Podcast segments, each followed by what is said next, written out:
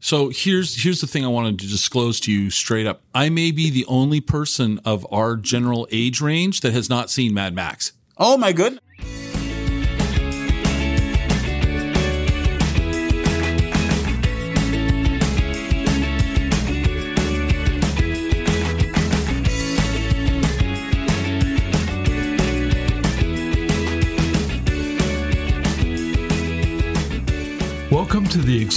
Washington State podcast. Here's your host, Scott Cowan.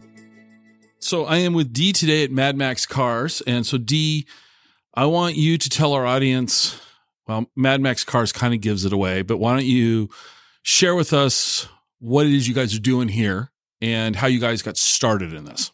Absolutely. Yeah, it's kind of a fun story. So, Mad Max Cars in general is a movie and TV replica car builder. So, in, in, for those who are not into that particular hobby, what we do is we build um, show quality replicas of the cars you've seen in movie and films, typically hero cars. So, like that, I mean, KITT from Knight Rider, the General Lee from Dukes of Hazzard, Eleanor from Gone in 60 Seconds, although we don't actually do that one because there's some legal issues there. Um, but that's an example of what I'm talking about. Okay. Um, you know, those, those sort of things. The Starsky and Hutch, what they call the striped tomato, their Gran Torino that they drive, or, um, you know, the, uh, the, the 67 Mustang from Bullitt, um, or, uh, Greased Lightning, or the DeLorean time machine from Back to the Future or the Ecto one from Ghostbusters or of course our signature build, which is the uh, Mad Max's Pursuit Special or Interceptor, kind of interchangeably, uh, depending on where you're at in fandom. Uh, the black on black um, car that he drove in Mad Max 1. Mad Max 2 and then briefly in Mad Max Fury Road, more recent one. So those are the kind of vehicles we build. We also build parts, uh, for cars so that other people can build their own okay. replicas. So we supply parts. And we've also been importing Australian muscle cars since the late 90s, which is kind of how we got our start. Um, I can go into that story. That would be kind of the next thing. Yeah. So when we talked on the phone and, you know, you said you imported Australian muscle cars, I was like, I didn't know there was muscle cars from Australia. I'm not a big car guy.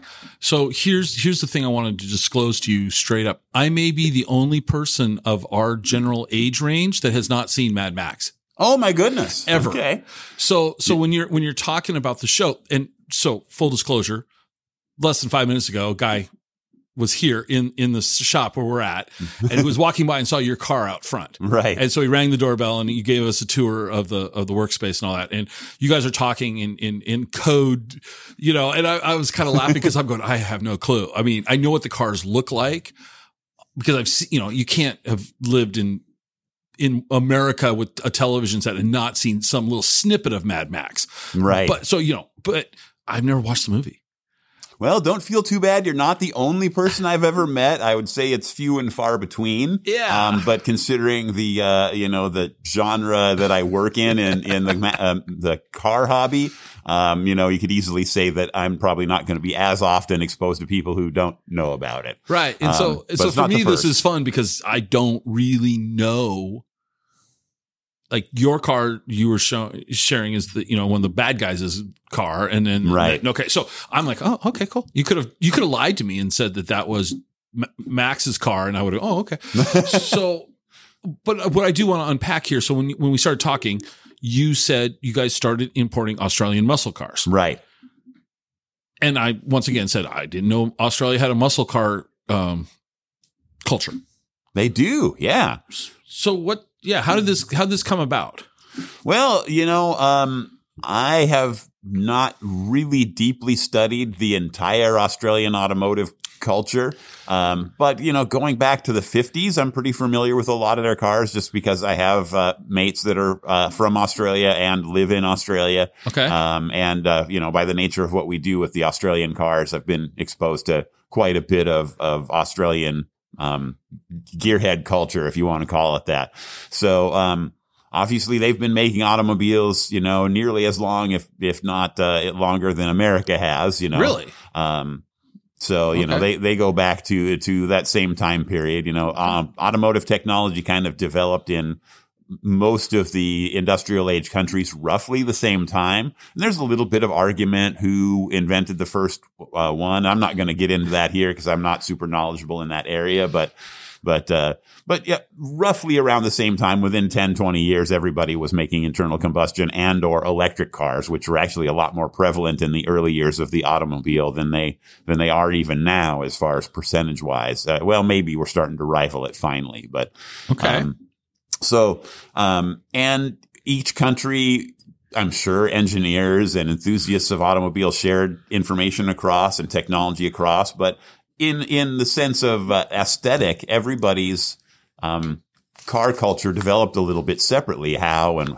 they got used and what their, uh, what developments were made and those things got shared across. But basically what happened in Australia was, um, they were building some of their own cars, I believe, in the early days, but mostly they had other American car companies and, uh, you know, English car companies producing cars with factories in Australia. okay. Um, the muscle car era specifically, they had Holden, which is GM down there, General Motors. It's kind of uh, like a Chevrolet equivalent almost, although most of the cars there were unique going way back. Um, they have Chrysler down there. And uh, I'm sure they had CKD or what they call complete knockdown cars early on, which is where cars are shipped in pieces in a crate or, you know, partly disassembled and they get assembled in the country. Um, so it starts that way. Then eventually, they, when they have enough um, demand for cars, you know, they start uh, uh, building their own, which are usually based on, at least in the case of Ford, uh, were based upon American designs. The Ford Falcon, in particular, is kind of was their central main vehicle that they built. Um, and uh, uh, so as that went on, you know, the all the Chrysler had muscle cars. They had a cool Charger that you won't see anywhere in America that looks unique. It has. Uh, they even developed a six-cylinder Hemi engine that they had in their uh, in their Chargers. The Holden had the Monaro, which has kind of some vague similarities to a Camaro. Um, you know, sort of maybe a Camaro crossed with a Nova or something like that. They're cool cars. Okay. Uh, hopefully, I'm not offending any any Aussies or any other uh, gearheads out there by making that analogy. But for people who've never seen a Monaro, they're they're a cool car that looks like an American muscle car in the aesthetic and design. You can kind of see the the influence of that muscle car culture, which is shared in America and Australia and almost nowhere else in the world as far as the manufacture. Um, and uh, you know, so so all of these manufacturers are down there, and particular to what we do, um, the uh, the uh, um, Ford factory down there, um, Ford was selling the Falcon was their most popular vehicle down in Australia. So when America stopped making Falcons um, in the late '60s, early '70s, basically, um, they left Ford Australia with no mark to sell that was their most valuable uh, asset down there. So they started designing their own, and hence we have the the Falcons that um, were used in the Mad Max movies. Were basically that first generation of the unique Ford in Australia. So those are like early 70s cars. yeah, yeah, Okay. So you guys started importing those cars. yes. And at this, when you started importing them, were you doing these conversions or were you just being an, an automotive importer of interesting Australian cars to Washington and, you know, the United States? So yeah, so when uh, when it started, uh, essentially we were started by by a gentleman named Terry uh, who lived in Texas, and he was importing the cars. Uh, he started by he wanted to import one for himself. That's kind of how almost everybody's story starts here. Is they they were influenced by Mad Max. Most of America's fascination with Australian muscle cars can be traced to Mad Max crossing over. Um, and we'll get into that, I'm sure, later. But Yeah. but so this gentleman named Terry wanted a car, and so he started working on importing one, and met a young gentleman who was a teenager at the time over there, who scouted and found him a quality car and helped him get it exported over here to America. And some of his friends heard that this was going on, and it spread a little bit, and eventually he kind of started a little website and and started importing these cars, not doing any conversions, just port, in, importing Australian muscle cars, primarily the Falcons. Uh, and then, uh, you know, that, that got popular enough that, uh, he needed some help doing it. And it made more sense to have somebody like on one of the coasts near like a port. Um, to get them to Texas, they have to come into a port and then go overland, um, a little ways to get to where he was generally. Cause the, these imports usually they come in mostly on the west coast, but sometimes on the east coast into the ports on the coast there. Sure. So, um, my my now business partner Troy was doing something very similar to what I was doing and looking on the internet and found uh, you know, found this guy who was importing Australian Ford Falcons and contacted him. And through uh, a short association, it made sense for him to be the guy here in the Seattle Tacoma area that was working on getting the cars in from the port, port, getting them ready to ship out and arranging overland transport to people. So he partnered with Terry. Um, and that's right around when I met Troy. I think he'd been working with Terry for maybe a year at most when I came along looking for a car myself. So I came to Mad Max Cars as a client. And uh, that's kind of how all that happened. And you and liked it so much that you bought the company, that old Victor Kiam Razor thing, you know? Yeah, yeah. Basically, that was it. Yeah, I, I, came looking for a car. I bought a car, and the joke that I perpetuate around the shop is they haven't been able to get rid of me since. Ah, um, okay. Troy eventually asked me to be a partner, um, but but at the time I came and joined the company, one of the uh, one of the customers we were importing a car for asked, "Well, will you will you build a replica for me?" So it started as an importer strictly. Then we moved into making replicas, and that's a whole story in itself. There, okay. um, which I mean, I Well, could go on. I think well, I think we're going to go there. But so, all right. So when you guys, I'm going to. Okay, how do I want to ask this question? So when you started importing these cars, are they fairly common in Australia? Are are they becoming more difficult to find? I mean, they're they're 70s era cars. There's time is not kind to automobiles. So absolutely. are these be kind of kind of becoming garage finds now, or barn finds, or are these like if I looked outside here where we're at today, I'm going to see a you know 100 Toyota Camrys in about a three minute window. Are they? They're not that common, right? No, absolutely not. So Australia is is interesting. There's some differences from the way American uh, manufacturing works. Part of it is that there's a lot lower population there per capita. So, um, so they didn't make nearly as many cars of any given year or model or whatever than you'd see in America. Right. So.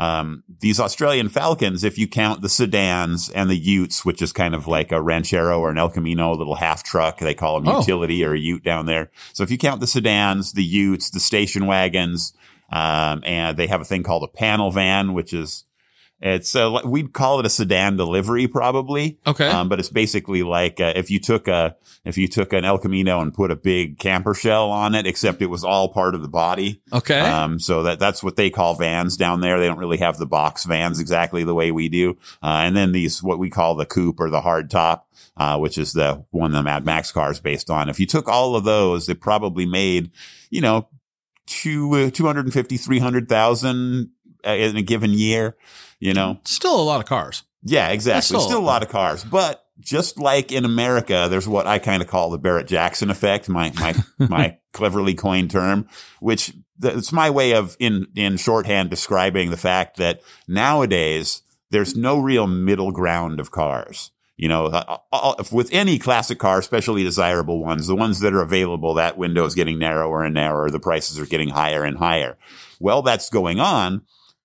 When I was a kid, or, or even just 20 years ago, you know, uh, you could p- find a car that was not too difficult to restore. There was some middle ground. Nowadays, any classic car almost, you've got the, the, the wide ends of that spectrum. You've got cars that have been restored Mm-hmm. and cars that are survivors that have been maybe always garaged and, and are still, you know, really nice, even though they haven't ever been restored.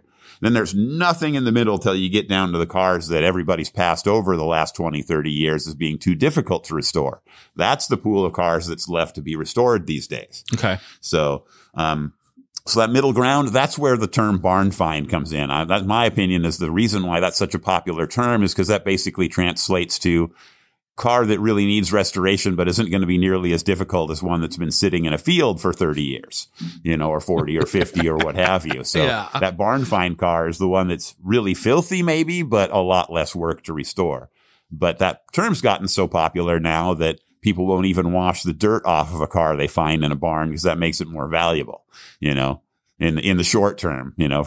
But anyway, so yeah, suffice to say that it's the same story everywhere in the world. So in Australia, these classics are getting harder and harder to find. Okay. Um, we can still find them easily, but it basically means that they cost more and more money is what that ro- boils down to. And your choices for a, a replica build are going to be uh, either you're going to spend a lot of money on them to restore them, or you're going to spend a lot of, lot of money to buy them and then tear them down and basically redo everything. So it's kind of a toss of the dice. Even ones that have been restored haven't always been restored very well, and they might look beautiful, but Bondo sculpture is a, is an art form that's taken over the world.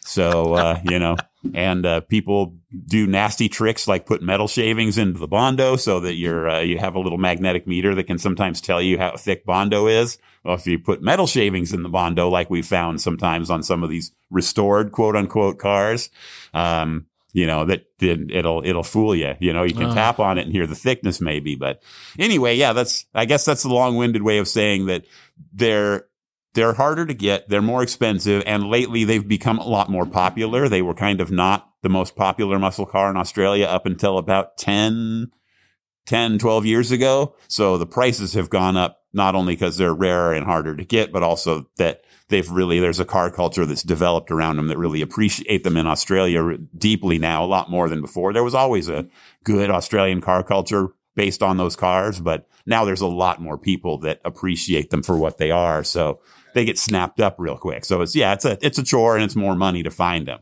but they're still there. So then you guys, so you guys started. Guy asked you if you'd make a, a car for him, and mm-hmm. so you mm-hmm. guys started this process of making Mad Max cars. Absolutely. How much? I know this is an impossible question to ask or answer. I can ask it easy. Answering it's gonna be tough. How long does it take you to build one of those cars?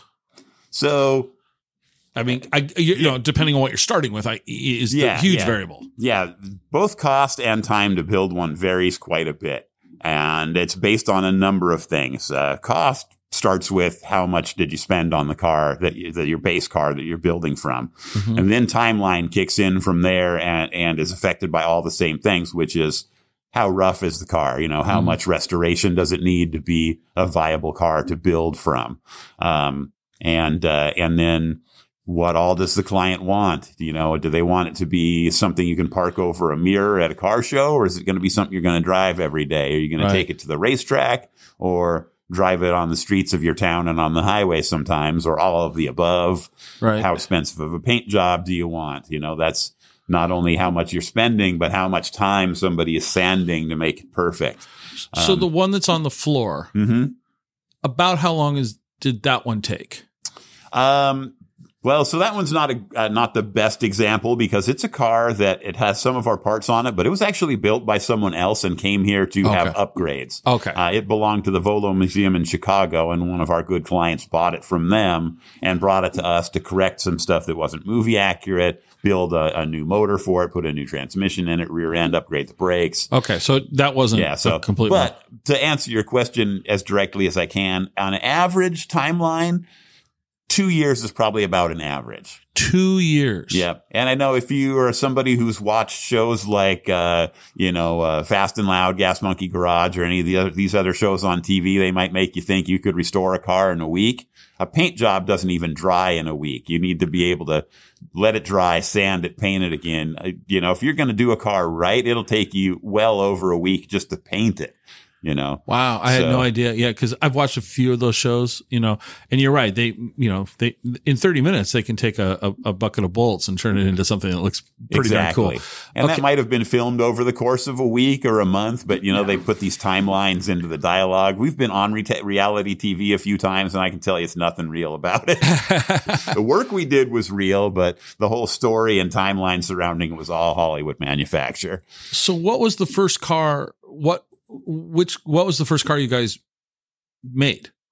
So the first car we made was uh, it was a 75, I think, um, XB GT. It's the only car we've ever built out of a real GT. I know there's a ton of people cringing because GTs are these extremely rare cars. There's only like I think it's 926 XB GTs made over the course of four years. Okay, so rarer than a Shelby. Rarer than you know maybe not quite as rare as a Hemi Cuda convertible, but you know close. Close. Okay. Um, so, but uh, it, it was a, a GT that we imported. The guy specifically wanted to use a GT because it was important to him that the VIN number was uh, a JG66, which is, uh, uh, you know, for those who are uninformed, that's the, the, the prefix of the, of the VIN number that says this was an a- a- XBGT coupe.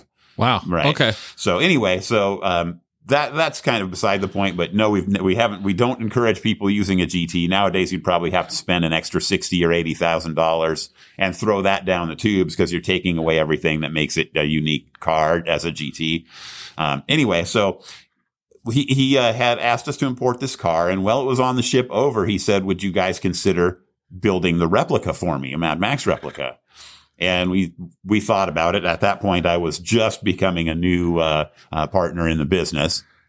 And, uh, we talked about it and, uh, and decided that we both had a ton of experience restoring other old Fords going back to high school, you know, so we were, you know, well versed in the art of automotive repair and restoration and that these cars were pretty similar. You know, we had found two Mustangs of the similar vintage or Torinos, uh, in the chassis and whatnot. They literally are on a Mustang Comet, uh, Montego Torino chassis.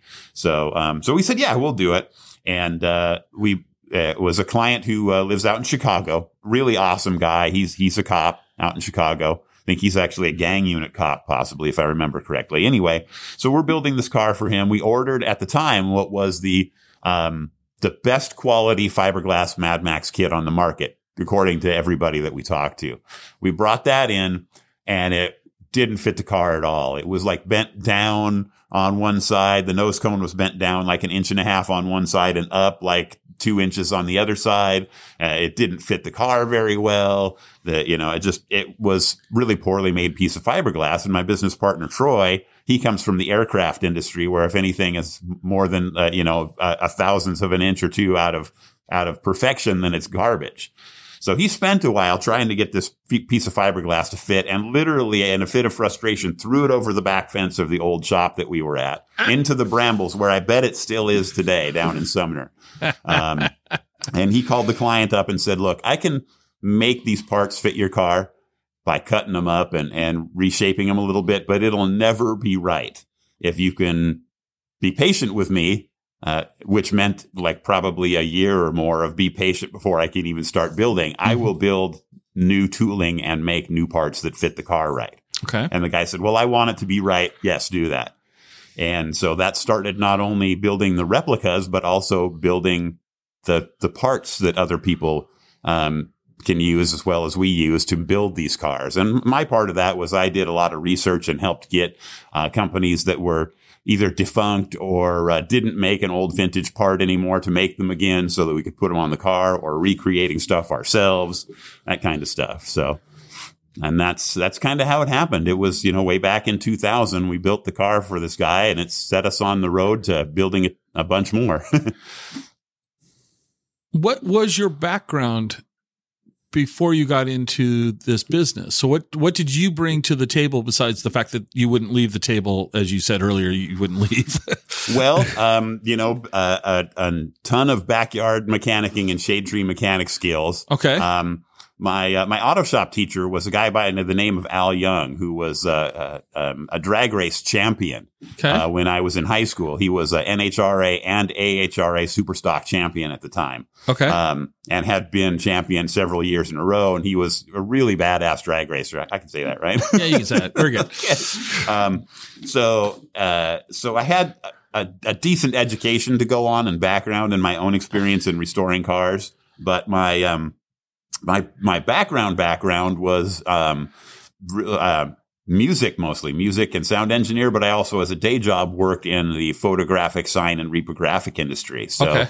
uh, recreating uh, graphics for the vehicle okay. and uh, you know and and so you brought some other, uh, I'll, I'll say, dare I say, softer skills to to the equation. If you yeah, will. if you yeah. want to say that. But yeah, I also design. been in the entertainment industry, so customer service right. and uh, answering emails and doing the phone calls and dealing with vendors. Right. So the softer, all, the softer, the people skills versus yeah, exactly. yeah, versus the, the, people skills. the wrench. Yeah. And no, no disrespect to the guys that are wrenching because Oh well, yeah. we couldn't do it without them. We Right, have an right. amazing staff, and that's you know there wouldn't that we I wouldn't have anything to do if it weren't for them, and they tell me vice versa. So Yeah. I think we've got a good hybrid going on. But you know, I throw down on the wrench too. Like for example, we get a Australian Falcon in to tear down to build a Max car. I've torn apart so many of them now that it's second nature to grab some tools and start tearing them apart. So I throw down when I can, but but yeah, So 20 years ago, you guys started building the replicas, approximate.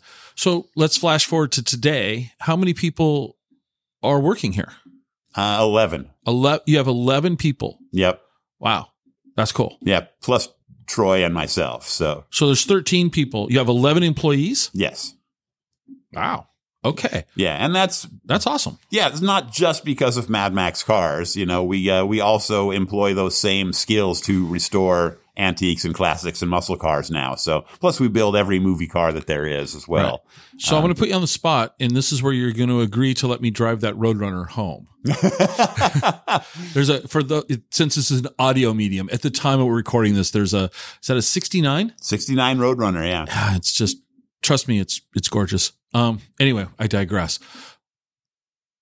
So let's talk the other movie cars. Or actually, Sure. I'm going to put you on the spot. Of all the cars you guys make as a replicas, hmm what's your favorite? My favorite? Your personal favorite? Oh my goodness, it's probably the one that I drive. Okay, let, Um, let's hear. Tell us about that. I, I I mean, uh, there there's several that kind of tie as second tier, but but I ended up building the car that was probably my ultimate favorite, um, and that was uh, uh, the Red XA Bat, is what people call it, or Red XA Wipeout. Um, it's I don't think it was named in the script. There's very few cars that were named in the Mad Max script, but in Mad Max 2, for those of you who are familiar with the film, uh, in Vision, um, its most prominent scene was in the final chase. So this is a red car. It's built out of an XA Falcon. So it's really similar to the Mad Max Interceptor. Uh, the general body shape is, is the same. Um, but it's a, it's a red car with a black roof. It's got a big tail fin on the back that's taller than the roof. It's got uh, side pipes on it, just like Mad Max's car, the four on each side side pipes, except they're almost as tall as the roof. It's got a uh, an eight uh, an eight input, uh, an, uh, uh, uh, sorry, an eight uh, eight tubes coming out of the the hood that are basically like a Hilborn injection unit. It's not actually a Hilborn injection unit. I'll get into that later if need be. But uh, so that's sticking through the hood. It's got a big bat painted on the hood. It's got this huge air dam out in front, like a big cow catcher wedge with with uh, with uh, floodlights on it. Uh, the ordinary headlights have been deleted by these black plates. Um, really, really super mean looking car. Um, but if you're familiar with the movie, in the final chase scene with the tanker, they pull up next to the tanker. They pull the warrior woman's dead body that's hanging on the the the um the the barbed wire on the side off and throw it under the wheels of the the tanker truck. Um, the passenger is while the other guy's driving. And then they come up and they're coming up to, to Max where the door's been ripped off the tanker and he's le- driving it with no door. And he literally gets out on the step with his shotgun and gives them both barrels through the windshield into the driver's face, who then obviously loses control because he's dead. The guy in the passenger seat's trying to drive it. It gets all out of control and squirrely gets in front of the tanker and the tanker rams through and it like did, disintegrates as the tanker barrels through it basically and you know goes off to the side and it bounces bounces down the embankment or whatever. So that car was the one it was kind of an accident. I'll be honest. I, I always loved that car in the movie but when i contacted mad max cars this is really how did i get to be mad max cars also ties in so tightly with that car that i kind of have to circle back to that Sure. a little bit. But obviously i fell in love with the mad max movies when i was a kid um, and I can go into that in more detail, but getting back to the car, um, I looked up Mad Max cars once the internet came out. I found out what kind of car it was when I was younger. But, uh, when, when the internet started to get po- popular enough that, you know, they had it at work. So first thing I ever typed into the internet was Mad Max car. No Yeah. way. It was the very first thing I ever searched for on a search engine was Mad Max. And I found that there was a website, madmaxmovies.com, which is still there. Huge, great source of information if you're a Mad Max fan. Um, and found a bunch of people there who on a, on a, uh, a chat board who were like-minded fans. And it opened up this world of, man, I'm not the only nutcase who loves Mad Max. There's millions of other people in the world. What do you know? Leave it to the internet. Um, and I stumbled across these guys, Mad Max cars, uh, through that because there was a thing that talked about who the different vendors were. I went to their website. Didn't have enough money to buy a car right then, but it got me thinking about buying one from Australia. So as I got a little money saved up, I called them again, found out they were here, uh, here in, in, uh, kind of the Seattle Tacoma metro area. Called up and the guy said, Oh yeah, we have a few here for sale right now. Troy, who's now my business partner. And I'm looking into the phone going, okay, I know where that is. That's about 45 minutes away. I put the phone back to my ear. I'll be there in half an hour. so I roar down there and at literally at that point make a deal to buy a car. And, uh, you know, the rest is history. My thought was it was an XA that I bought because it was the most solid car, uh, was the best car for the money. And, um, I knew that you could change the front sheet metal and build a Mad Max car out of it. So I bought that one as my donor car. But no sooner had I got it home than I'm looking at it and doing a little research and I realize the XA Falcons are more rare than the XB. They're pretty unique. And I'm starting to love the design of it more than the regular XB as, as far as just a stock version of the car. And so I'm starting to say to myself, what do I do? You know, what do I do with this car? I don't really want to knock it in the head and turn it into an XB, but then I can't have my Interceptor. And then all of a sudden it clicked. That red car in the movie, that's an XA. And every time I see it get smashed, I'm like, no, no, no, no. Oh, dang it. I would have taken that car. you know, so we started building that as a replica and debuted it at this event called Road War Northwest. Uh, the very first one we put on was where it debuted in 2007 was when we had it finished. So, so you've had that almost 14 years now. Yeah, yeah, amazingly, time flies, huh? yeah, time flies. So I, I, just to put into context, so I was we're, we're, meeting here today at Mad Max Cars, and I was early from another appointment, and I was sitting in my car, and full disclosure, I drive a, a fully restored Honda Pilot. cool. Yeah, everybody wants a Honda Pilot. Anyway, no, no. And you pull up, and I'm just like, "What the heck?" and you're driving this car, and so it was it was very cool that uh, completely out of the blue to me, you you you show up in this this car, and so uh, it's the fact that you're driving it. I think is awesome because one thing about cars. I love to see them on the road. I love to see them being used. Uh-huh. You know, yes, it's it's cool to see a you know whatever insert name a pristine car, but it's also cool to like see see the car on the road. They are meant to be driven. I love car museums, but the ones where the cars actually get driven um, and are are primarily most of them drivable, those are the ones I love to see the most. Yeah, that's pretty cool. So we started with the Mad Max cars. Uh, what was the next movie car that you guys? What was the first non Mad Max car you built a replica of?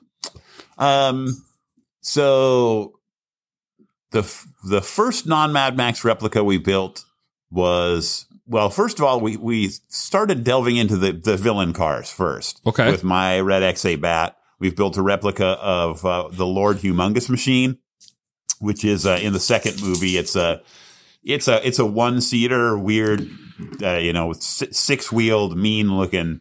Uh, it's well, it was a truck, but it's anyway. If you've seen the movie, it's the thing that Lord Humongous drives. It's this crazy, totally customized thing. We built that. We built the uh, the pink uh, 58 DeSoto. Um, and so those kind of things were sort of like our first getting outside of it. Mm-hmm. Um, by the time we were doing that, though, we'd already been restoring some stock vehicles for people because we had the facilities and the know-how. Right. Um, and and quite honestly, you know, we may be one of very few people who are building Mad Max replicas, but it's still a very niche hobby um, even in the movie car industry. So, okay. so we realized early on if it was going to be any kind of a business more than a hobby that we'd need to expand a little bit. And I, honestly, I don't think any, any of us ever started in this with the thought we were going to make a business out of it. It was all because we wanted a car for ourselves or, you know, loved the hobby. Um, but once we started expanding out of that, we started, uh, we built a um, Greased Lightning, I think probably would be the very first okay um, non Mad Max replica that we built. Um, and for those who are familiar with the movie Grease, it's the dream sequence one that's got the clear plexiglass hood and okay. the, the, red paint job with the white lightning bolts and the giant rear fins and the Palomino dashboard and all of that stuff, like he describes in the in the song. Okay. Basically, based upon the song, uh, you know, Greased Lightning. So we built that. Um, you know, but we've done quite a bit of other stuff. You know, we've uh, we've in fact we're working on restoring a screen used Knight Rider car right now. Oh, so really? Um, yeah, yeah. So uh, and that's that's interesting. It's not actually from the the 1982 through 86 series. It uh-huh. was used in the pilot movie for the 19 or sorry the 2008 uh, reboot. Okay, where the Mustang was the primary hero car, but okay. in the in the uh, in the uh, pilot movie, they have a 82 style Trans Am all done up like Knight Rider, but it's taken apart with parts hanging from the ceiling and a tarp over part of it, and it's all disassembled and whatnot.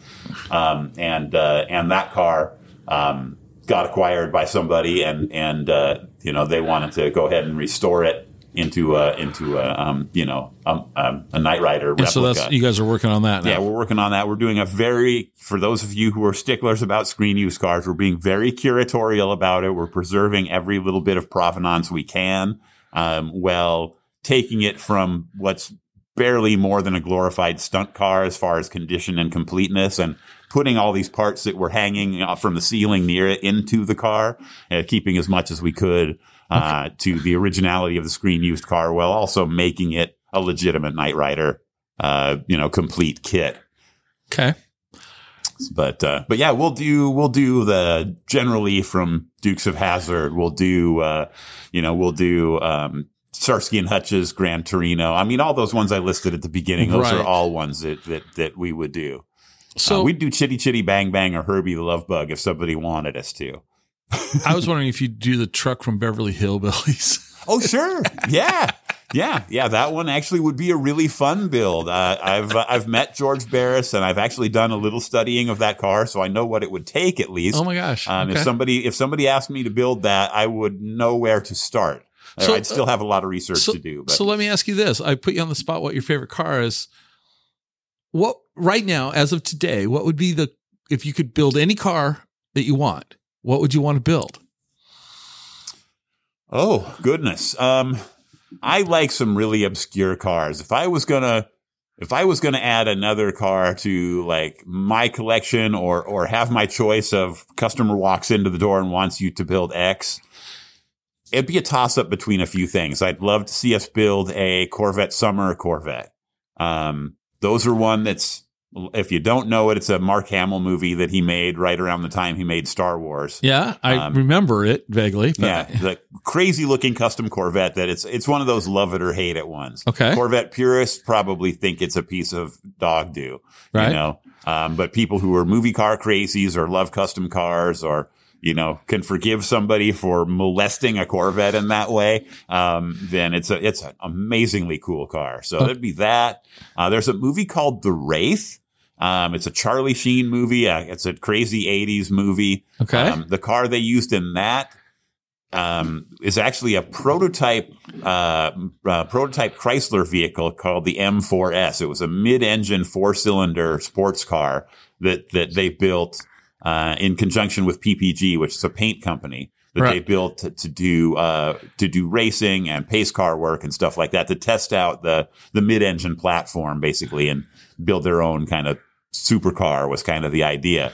So they built this one car and it got used in this Charlie Sheen movie called The Wraith, where he was sort of like, he was like this spirit back from the dead that kind of manifested as a car or as his kid on a motorcycle and went and killed the guys who killed him, basically. okay. Um, but really cool car. So, uh, that- or the other one, probably another big one would be the uh, Black Beauty from Green Hornet. That would probably be one that I really love to see a replica of. Okay. How now? Now this is totally. These are all American cars. You're saying, but how about? I mean, there are new Bond movies out. I always love the Bond movies to see what they're driving because those the Bond cars are kind of cool. Do you Oh, guys do any? Do you do any um, of the British cars? Is we that- haven't yet, uh, but we have a couple guys on our staff that are very familiar with them from owning their own and restoring their own. yeah. Um, so uh, yeah, I'd actually I would love to do that. You know, if I was to have a pick of the Bond cars, I'm, I'm tempted to say the the Lotus from The Spy Who Loved Me, but I really like the DB5 from Goldfinger the best Oh, because yeah. it's Batmobile level with all the gadgets that Yeah. it has. You know, the bulletproof. Uh, bulletproof uh, thing, the ejection seat, the guns that pop out of it, the changing license plate, yeah. you know, all of that stuff. So yeah, the the, the Goldfinger DB5 that would probably be my Bond car. That'd be fun, That I would pick. All right. Um, although you know that the Vanquish that he drove in, oh, it's one of the the new the newer movies. Um, I can't remember what movie it was in, but a buddy of mine has has a Vanquish just like that. One of our clients actually, who's uh, got several Falcons we imported for him. He has a Vanquish also. That's just a beautiful car. So I, like I've said a couple times, I'm not a car guy and I'm just, I'm just chuckling as you rattle off all of these, you know, I say the Bond car and you're giving me specific, and I'm like, well, okay, I forgot there was a, oh yeah, that was a Lotus, you know, and I just think the Bond car, you know, I mm-hmm. just, anyway, so I laugh at that. But I'm, look, but as we're bouncing around, this is the part of the show where we just bounce around in Scott's brain. I'm looking behind you as a poster of a, of a, a DeLorean time machine. Oh yeah, I love that one. That's one of my favorite movie cars of all time. So, what on earth did you guys have to do when you make a replica DeLorean time machine? What all gets added to that thing? Oh, that that's actually a really really long involved subject. Oh, Um, but uh, so it's it's not super kind to the DeLoreans. I mean, it's pretty much reversible. I mean, other than you, you, you tend to have to drill quite a few screw holes if you want to do it right, like the movie did into the stainless steel panels. Mhm. Um, but I mean, there's wires and and, and uh, there's um, everything inside the car, all of the the control panels and stuff. That's all custom built, hand built stuff that you know prop shops built. So there's a lot of really good guys out there who build the props. One thing that's that's good for us uh, that gives us some versatility is we try not to reinvent the wheel. We're pretty stickler on our quality of stuff. So if there's a vendor out there who builds parts that are to our level of quality, um, why take business away from them? We'll we'll buy the parts that meet our quality standards and not have to re-engineer and rebuild some of these things. We do a lot of the parts for the Mad Max cars, almost all of that in house, but but but maybe a, a DeLorean, you something would, like the DeLorean time machine. There's tons of people who make every part on there. You know, so there's a handful of guys who make them to the standards that we would like to see. But you you got to put a flux capacitor in there, which I mean, there's you've got to fabricate a box and put a little window in it, and you have to have a label maker to make the right labels, and you have to the flashing lights are are you know uh, like a like a, um, a chase light that you have to get the right kind, and there every little piece there you know there's little standoffs that the that the lights are on. You know if you know what the right pieces are you have to search down all the right little trinkets to put even that that box that's like you know it's it's smaller than a bread box you know just to build that involves hours and hours of finding the right pieces and putting it together. But you know and then the the on the back um where where he puts the the um the plutonium in and then Mr. Fusion is on there later. Mr. Fusion is a is a super rare now, super expensive because of the movie Krups coffee grinder.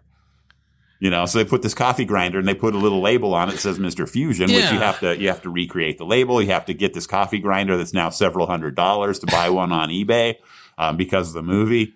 Um, and then the thing underneath it um, was uh, like a, a- computer, a piece of computer hardware from the late 60s, early 70s that there's only a handful of in the world. Um, so that I think they used a real one on the original car, but almost all of the other cars in the movies and all the replicas have like a fiberglass casting of one.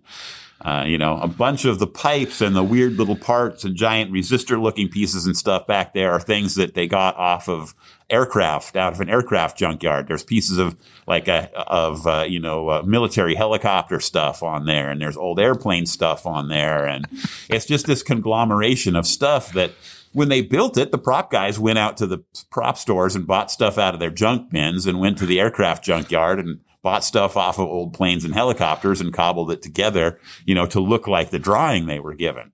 Now, guys who are building replicas, have to follow that exactly. you have to not only follow that exactly or, you know, make replicas of these parts that are now super rare, hard to find and expensive. Right. Um, but you, you know, it's uh, it's, it's even with the Mad Max cars to a lesser degree because there's a lot less pieces and parts. But but those movies were made so long ago that something that you might find in junk shop, you know, or fairly easily then. Now it's uh, you know really difficult to find stuff. So uh, you know, fifty, you know. 30, 40, 50 years later, depending on what movie you're replicating, the, the little bits and pieces that were something found, someone found at, as a, like I said, picked up at a junk shop or at a swap meet or whatever, Right. or, or whatever. They're now difficult to find these pieces. And fortunately, there's on like the, the DeLorean time machine, there's guys who've studied every single piece of it. So, you know, if we had to go back and recreate it from scratch, it would be very, very difficult. Now, something you said before we were recording, just to kind of give context to what you're talking about. Mhm. The guy, I, we don't, I don't know who that guy was. So somebody knocked on the door. You it was admiring your car. You let him in. We got a quick tour of the place, and you were talking to him. Right. And when we were coming back in, you offhandedly said you've watched Mad Max frame by frame Oh yeah, for maybe seven, 12 times. I can't remember the number, but it was it was more than once. yeah. And so you're you're you guys are studying these movies frame by frame to to ensure that you know what you're looking because I mean as it flies by at 60 frames a second or whatever it is, you know, I think it's you know, probably you're you're looking at, you're breaking that thing down into 60. I mean, that's, that's crazy attention to detail. Yeah, it is. And you know, we don't uh we don't I mean, I guess I've looked at every frame of the movie. Um if there's not a car in it, I've probably gone through pretty quick. When I say I've watched it frame by frame, I think maybe the complete movie once frame by But frame. that's crazy. Um but but the bulk of the movie multiple times. Any scene there's a car in, I've watched frame by frame. Any scene where he's holding a like if Mel Gibson is holding a prop like a pair of binoculars or when he's eating out of the dog food can or whatever. Yeah, I've watched all of those parts frame by frame because, you know, we're always interested in the props and sometimes when we're building a car, someone says, "Well, can you put these props in there?" You know, anything that relates to it. So, there's a lot of work to study. Yeah, I mean, I've literally watched the movie hundreds of times just because I enjoy watching it. But when you get to uh, when you get to studying for the movie, we not only watch it frame by frame, but we also go through and do screen grabs frame by frame and make a build book. Um, the, the Mad Max Interceptor. Now we've done it enough times we don't really have to refer to it anymore. But but uh, when we started, and any car that we're doing for the first time, or you know if we've only done it once or twice, there's a folder full of screen captures of every little detail that gets a close up and wide shots of the car, and you know every every frame, not every frame it appears in, but you know if you if there's like a 20 second segment and you get two or three good angles of the car, then out of a 20 second segment, we might end up with three images that capture different things. okay. You know, and we look for the best one, the least blurry, you know, because cars are moving. There's bound to be one where you can see the parts you want to see. Um, so we make these build books and we add to that uh, besi- behind the scenes photos if we can get it.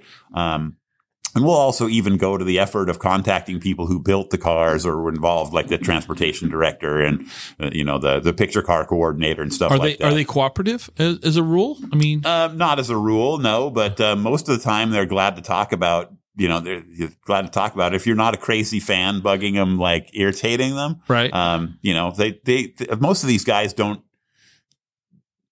don't, uh, they're not, they're not afraid to talk about these things. They desire to talk about some of this cool stuff. They don't have a chance to that much, you know. Okay. So somebody like us who's got a legitimate reason, but's also kind of a wacko, whack, whack job fan, um, you know, it's fun for them to talk about it and go into detail with somebody who understands the technicalities of the stuff that they did, you know. So well, let's talk about the fans because in passing conversation or reading on your, you guys have thrown some events, right? Kind Yeah, of- yeah, we, we we put on some, and we also go to others that aren't put on by us. Okay. So um, we got involved in doing fan events. The first one we put on was in 2007. Uh, we put on the first Road War Northwest. Um, so Road War Northwest was based on um, a series of events that have been being done by uh, a gentleman named uh, uh, Carl Bartaszynski. Um, and he is also really well known. He uh, does Mad Max Costumes.com. So he's a, he's a famous costumer. Um, he sells his own clothing. I encourage you to look him up if you like post-apocalyptic wear and, and gear, Mad Max themed costume items or any of that kind of stuff. He also makes other cool clothing, but he's a good guy to search out. Uh, he was instrumental in starting Wasteland Weekend, which I'll talk about in a second. But before he did that, he he did an event called uh, I think his was Road War 101, which was named after the Highway 101 that they did the the event on, and it consisted of a group of cars getting together that are kind of Mad Max themed replicas and stuff. Um, another element is like celebrity guest. Um, viewing the movies is another element. And, uh, and the biggest element, the coolest one that was part of this whole Road War USA thing was the movie replica cars would, they'd hire a guy driving a tanker truck and they would emulate the tanker chase at the end of the movie in Mad Max 2 on a highway somewhere in America, usually going from where they had their car show and ending it where they're going to watch the movie. So uh, there've been several of these one-off events, and a lot of fun stories included in there, including 12 guys known as the Texas 12 now who got arrested for doing this this event because they got a whole bunch of complaints to the police that there was a armed uh, militant people attacking a gas tanker. Uh, so yeah, they threw him in jail, but fortunately they got out the next day. It was a hassle, but anyway, so so we put on this event. We called it Road War Northwest because we didn't want it tied to the specific highway. Um, but uh, we in 2007 we did it at a local museum uh, called the LeMay Family Collection. Now um, there's all they the, the LeMay family also has another museum called America's Car Museum, but that came along later. Right. Anyway, so uh, they uh, they invited us to host the car show portion of our event at their annual car show, which has been going on now for.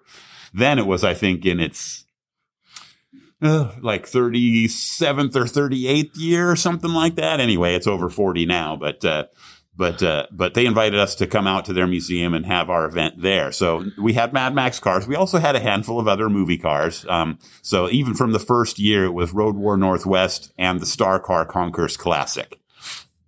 So, and which basically is to say that all movie cars are welcome at this this event, Right. basically. Um, and we do judging based on the American Movie Car Association judging rules and stuff and all of that. which Wait, is- wait, wait. There's an association for movie cars and with rules for judging. Yes. See, I, I'm so out of my element. This topic is not, it's fascinating, but it's not, I'm very, I'm not knowledgeable at all. So, wow, there's rules. Okay, cool. Go on. Sorry, I interrupt. Go. that- that's a that's another thing I'd be glad to go into at some point. But oh my yeah. gosh. Um, so when we started this event, we decided to have a three day event. Um, with, uh, because people came, were coming from all over the country to come to this and even some from Canada. So it was international. Um, that's, uh, it's the International Movie and TV Vehicle Owners Association is the club that kind of is now the caretaker of this event. So, okay. Anyway, so uh, so we had this this in 2007. Incidentally, we planned to build the XA Bat, which is my car. We started building it about seven months before the event, so it was a crash course in build that car for the event, and it was premiered there. Uh, the the first day we had an evening event with a concert, like a rock concert with a band called the Blacktop Demons, was kind of Mad Max themed.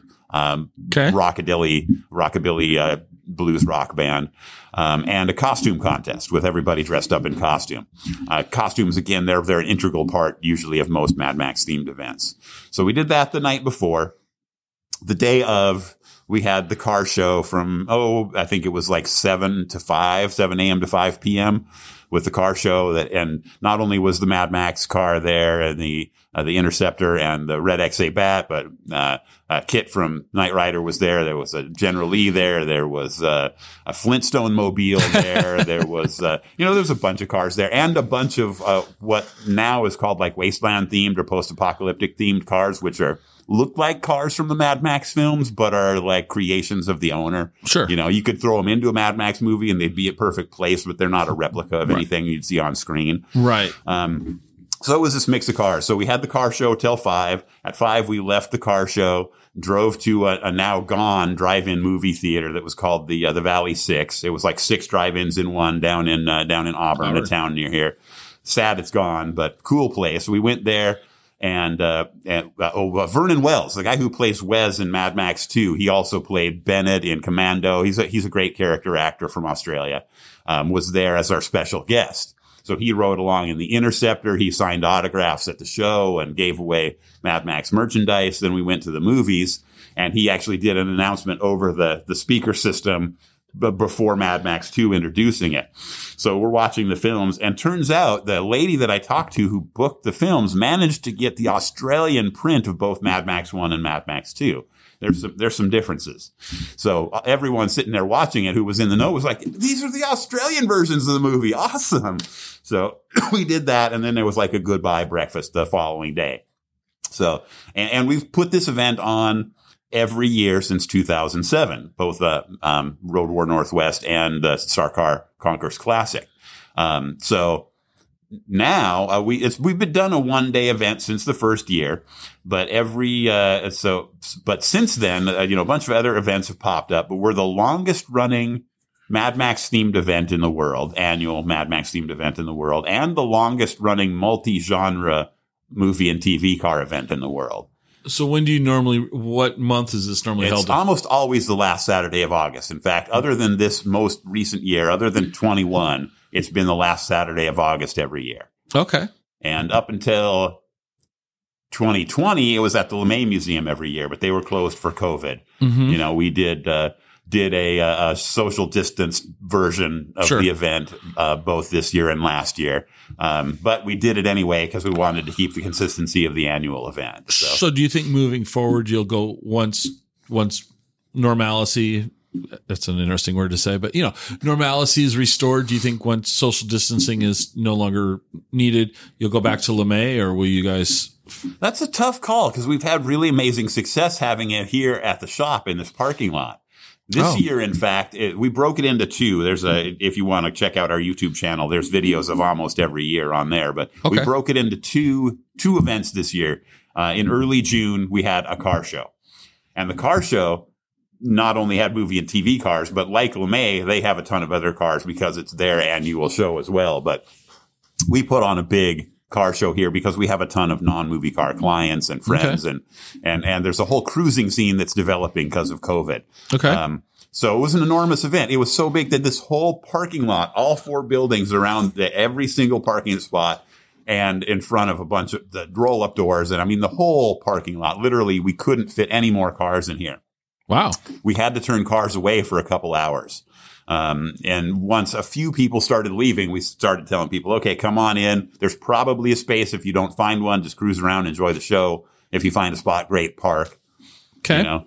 But anyway, so that part one was this massive car show, and we had movie and TV cars there, all the ones in the shop, plus a bunch of others, and the Wasteland cars came up. Okay. Um, so we had that, and then um, in September, early September, we did a cruise. So we got all of the Mad Max themed cars together and a couple of the other movie cars that were available, and we went out and joined. Uh, there's a town near here called Enumclaw Yep. um, that uh, has a Friday night cruise once a month. In fact, there's this is happening all over the country. That the whole like cruising is popping back Popping up back COVID. Um, but uh, so we went out there and joined their Friday night cruise and brought the movie cars out and kind of did a, a, a mobile road war thing um, that day. So other than that, it's been a one day event. But uh, Okay. so so it's going to be tough. Next year it'll be tough if COVID's gone away. Uh, it'll be a tough call whether we're going to go back to LeMay, uh, have a have an event here or do both. or do both. Yeah Okay. because the people at LeMay have come to expect to see the movie cars for sure. We've become an amenity that a lot of the people that come there like to see. So Okay. so we could, could, go on and on and on about what you guys are doing, but to keep our episodes kind of where they need to be time wise, this is the part where we transition. Go. So when you're not doing what it is you do, in this case, cars, what do you do for what's entertainment for you? What what's what? Tell us a little bit more about you. What are you doing? I'm sitting next to your. my 14 year old wolf. yeah, uh, that's so. I, Who's got- asleep next to me? yeah, I, I'm married to an amazing woman who supported me through everything. Um, you know, we've we've been married a quite quite a few years now. We we met back in 2000, so she was actually by my side as the whole Mad Max thing just started to develop and has supported me through all this craziness. Is she a Mad Max fan?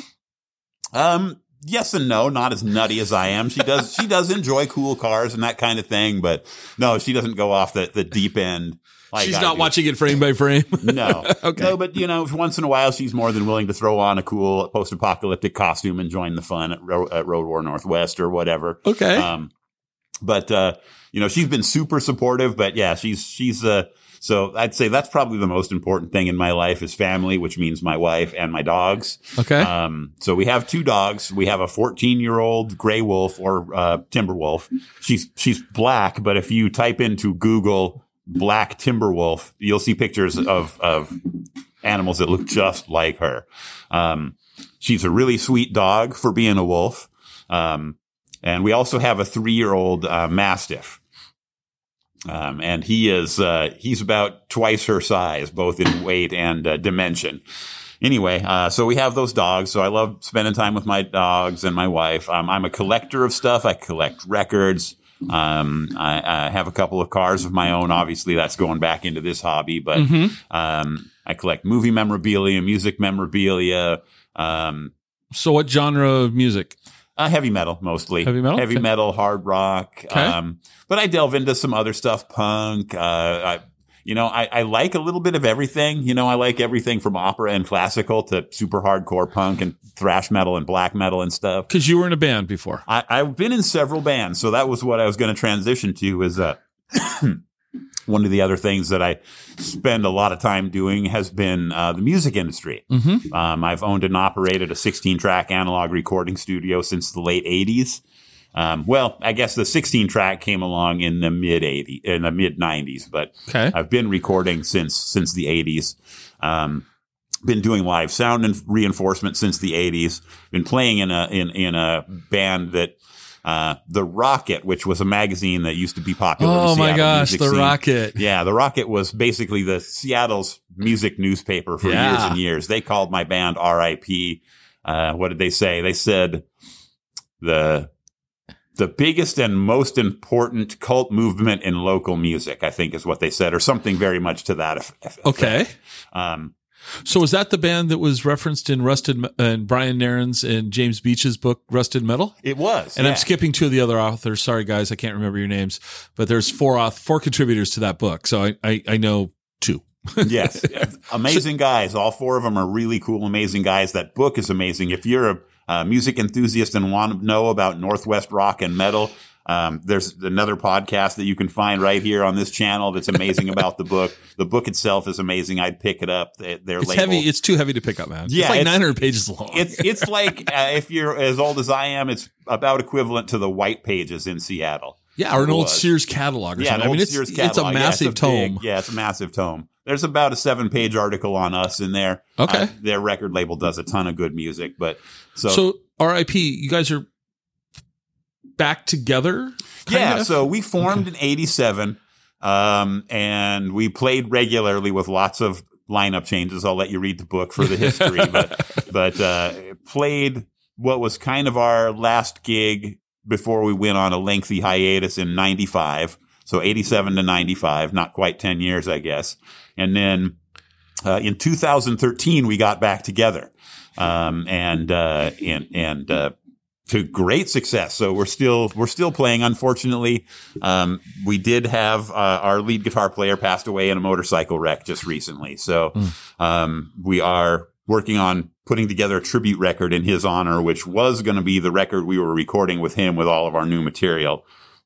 Um, but we're going to do it as a tribute record now. But, What instrument do you play? um, I'm the singer. You're the singer of the band. Okay. Yeah. I play rhythm guitar a little bit. Okay. Um, but we have a, a rhythm guitar player, a lead guitar player, bass player, drummer, and myself as the singer. So we're five piece. Okay. Um, we're a face painted theatrical band. Think somewhere in between Kiss slash Alice Cooper and GWAR, if you're familiar with GWAR. So we're kind of somewhere in the middle of that. Um, a lot of our lyrics are kind of environmental, socio-political commentary, um, but sort of from a scared straight point of view. So we started off kind of as a death metal band, and um, as I was searching for searching for lyrical content, uh, I, I st- stumbled upon, upon nuclear war and toxic waste, environmental degradation, and that kind of stuff, and started writing these uh, scared straight environmental tunes. You know, save the earth or die with it kind of theme. Okay. Um, and so, uh, and we do on stage, we do magic and pyrotechnics and, um, you know, the, the climax of the show ever since our first gig has been killing all of the band members by slitting their throats with a giant Bowie knife and leading, leaving them dead and bleeding on the stage, uh, before then killing myself the same way. Um, okay. uh, in this latest reunion, though, we added uh, the theme of our, our album that, unfortunately, because of our because Eric Griswold passed, um, has has been aborted for now. But the theme, the album was going to be called "Back from the Grave." Okay. Um, so that was kind of the theme of our tour. So we added that tune would be our our like encore, and when we'd come back from the dead and play as we bled all over the stage. Um, okay. But you know, this is after bringing a severed head out that bleeds all over the stage. Anyway, so it's a theatrical heavy metal kind of Alice Cooper meets GWAR experience Okay. with uh, with a uh, conscience. So here's so when I- when I talk to musicians, I I have a, some each type of episode has kind of some some questions. So I'm going to switch over to like treating you like a musician now. Sure, lay it on me. As a musician, and this is Wash, these are Washington State based questions. Okay. As a musician, what's the coolest venue you performed at? Or if, yeah, like like yeah, what's the coolest venue you've performed at? Oh man, the coolest venue I've performed at in Seattle. Or it's in Washington. It can be Seattle. That's fine. But you know, well, anywhere. Yeah, um boy, there was so many cool ones.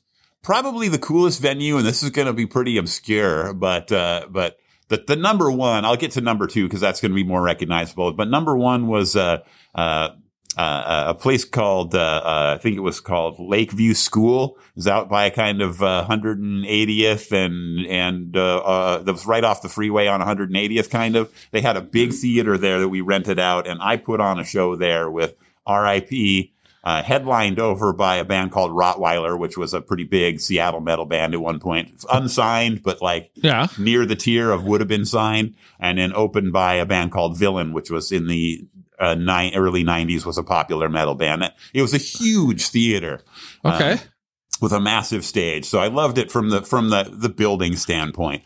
I think the coolest show that we've played um, probably was that last show in 95. We played at a place called Mo's Mo Rockin' Cafe, which is the building is called Neumos now. yeah. Yeah. Okay. Um, Okay. I don't know how much they've remodeled Neumos because I haven't been in there. I don't think since it's been Neumos, but it was a really cool place that you know was just packed to the gills. We were opening for a local band called the Supersuckers. oh yeah. um, okay. I've, I have heard of them. Yeah, so they're the interesting thing. You know, we were we were not mega popular, but we were like the band's band. Uh-huh. So bands like the Supersuckers and the Best Kissers in the World and Sticker Bush and and and like the Sleep Capsule. That you know the the the the. um, a lot of the bands from Seattle that weren't necessarily the grunge acts, we were kind of like the their favorite band or you know one of their Okay. guilty pleasures or I don't know how you want to define it, but All right. So now we're going to flip that question. uh-huh, As a fan, uh-huh. where's the coolest venue to see music at that you've been?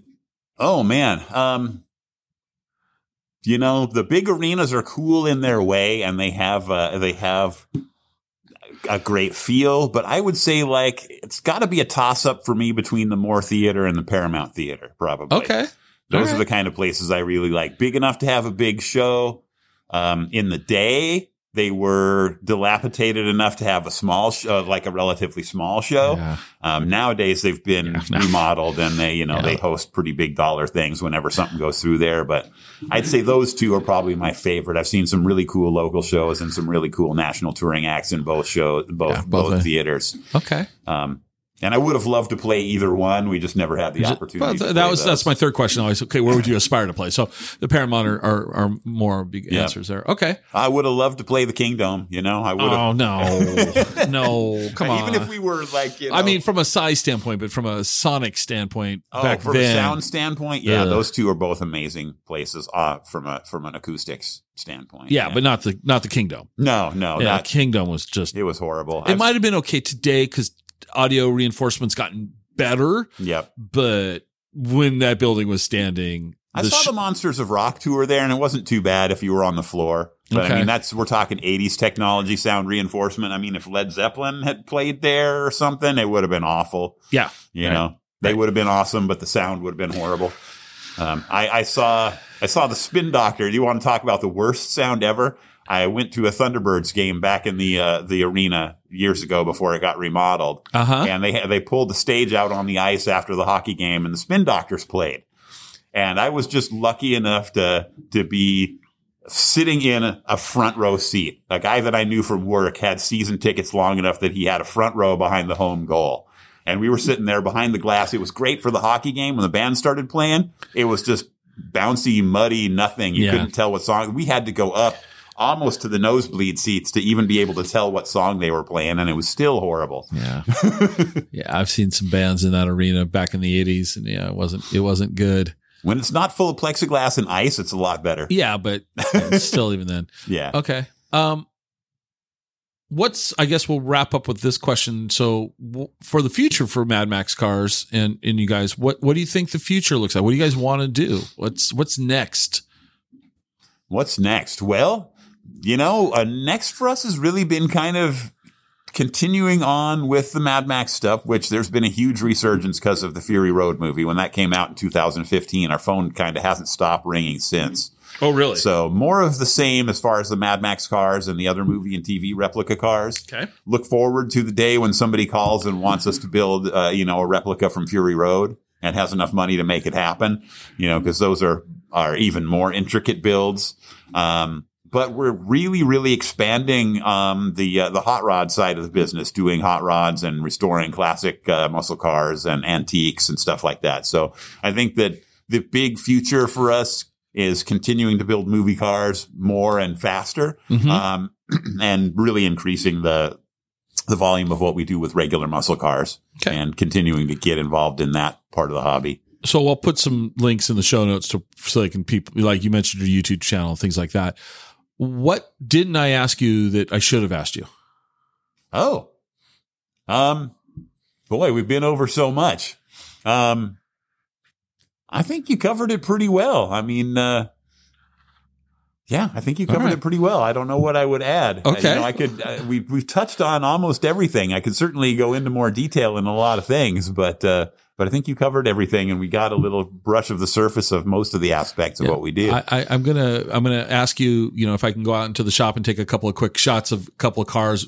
Just I know they might be clients, but maybe we'll just be able. Maybe for we haven't talked about. There's one car sitting in the shop right now that is a is a Batmobile replica, and for someone as as old as I am, the the Batmobile is kind of a, a very nostalgic uh, vehicle. To see that sitting there was kind of like, wow, that's cool.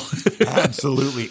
You know, Yeah. that's one of my favorites. I guess that, that figures into the, uh, you know, how did you fall in love with Mad Max, which I guess is a question I get a lot, but you Sure. didn't particularly ask. But the short answer ties in the Batmobile. When I was a kid, I loved the Batman reruns. You know, I was a kid in the, the 70s Yeah. mostly. I know I saw, saw a little bit of the 60s, but not enough to remember much. Um, Yeah. but they were in reruns in the 70s. So Batman, Dukes of Hazzard, Knight Rider, Yeah. Starsky and Hutch, those kind of things were part of my childhood and I loved cars from that stuff. So probably if you had asked me then, it would have been a toss up between the Knight Rider car and the General Lee, right? right. But then I saw Mad Max and my whole life changed. Okay. So Batmobile, absolutely. That's one of my first loves. That one and the Knight Rider car and the General Lee are all kind of like, you know, loved those cars. So I, I totally agree. 66 Adam West era Batmobile.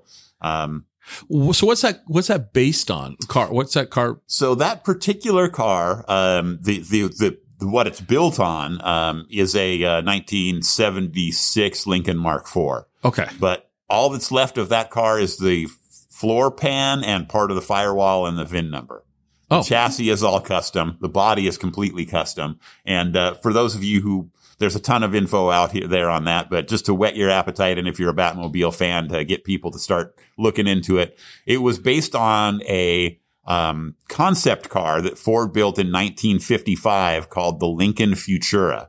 Oh. And if you look up the, you know, the, you know, uh, Lincoln Futura, um, you'll see a car that looks kind of like the Batmobile, but you can see, you can see that DNA in it.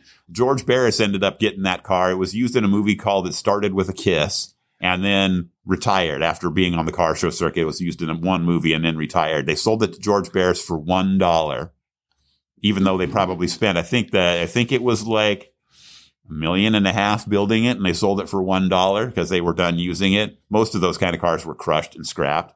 But then George Barris got the call shortly after getting the car that to build the Batmobile and said, this is a perfect car to modify into the Batmobile. So that's, that's kind of what the car is based on. That's very cool. All right. Well, thank you for letting me come here today and sit down with you and talk. And it's, I've been, this is very cool to me. So I appreciate it. And, uh, I look forward to hearing more about you guys. Awesome. Well, thank you for having me. It was a lot of fun.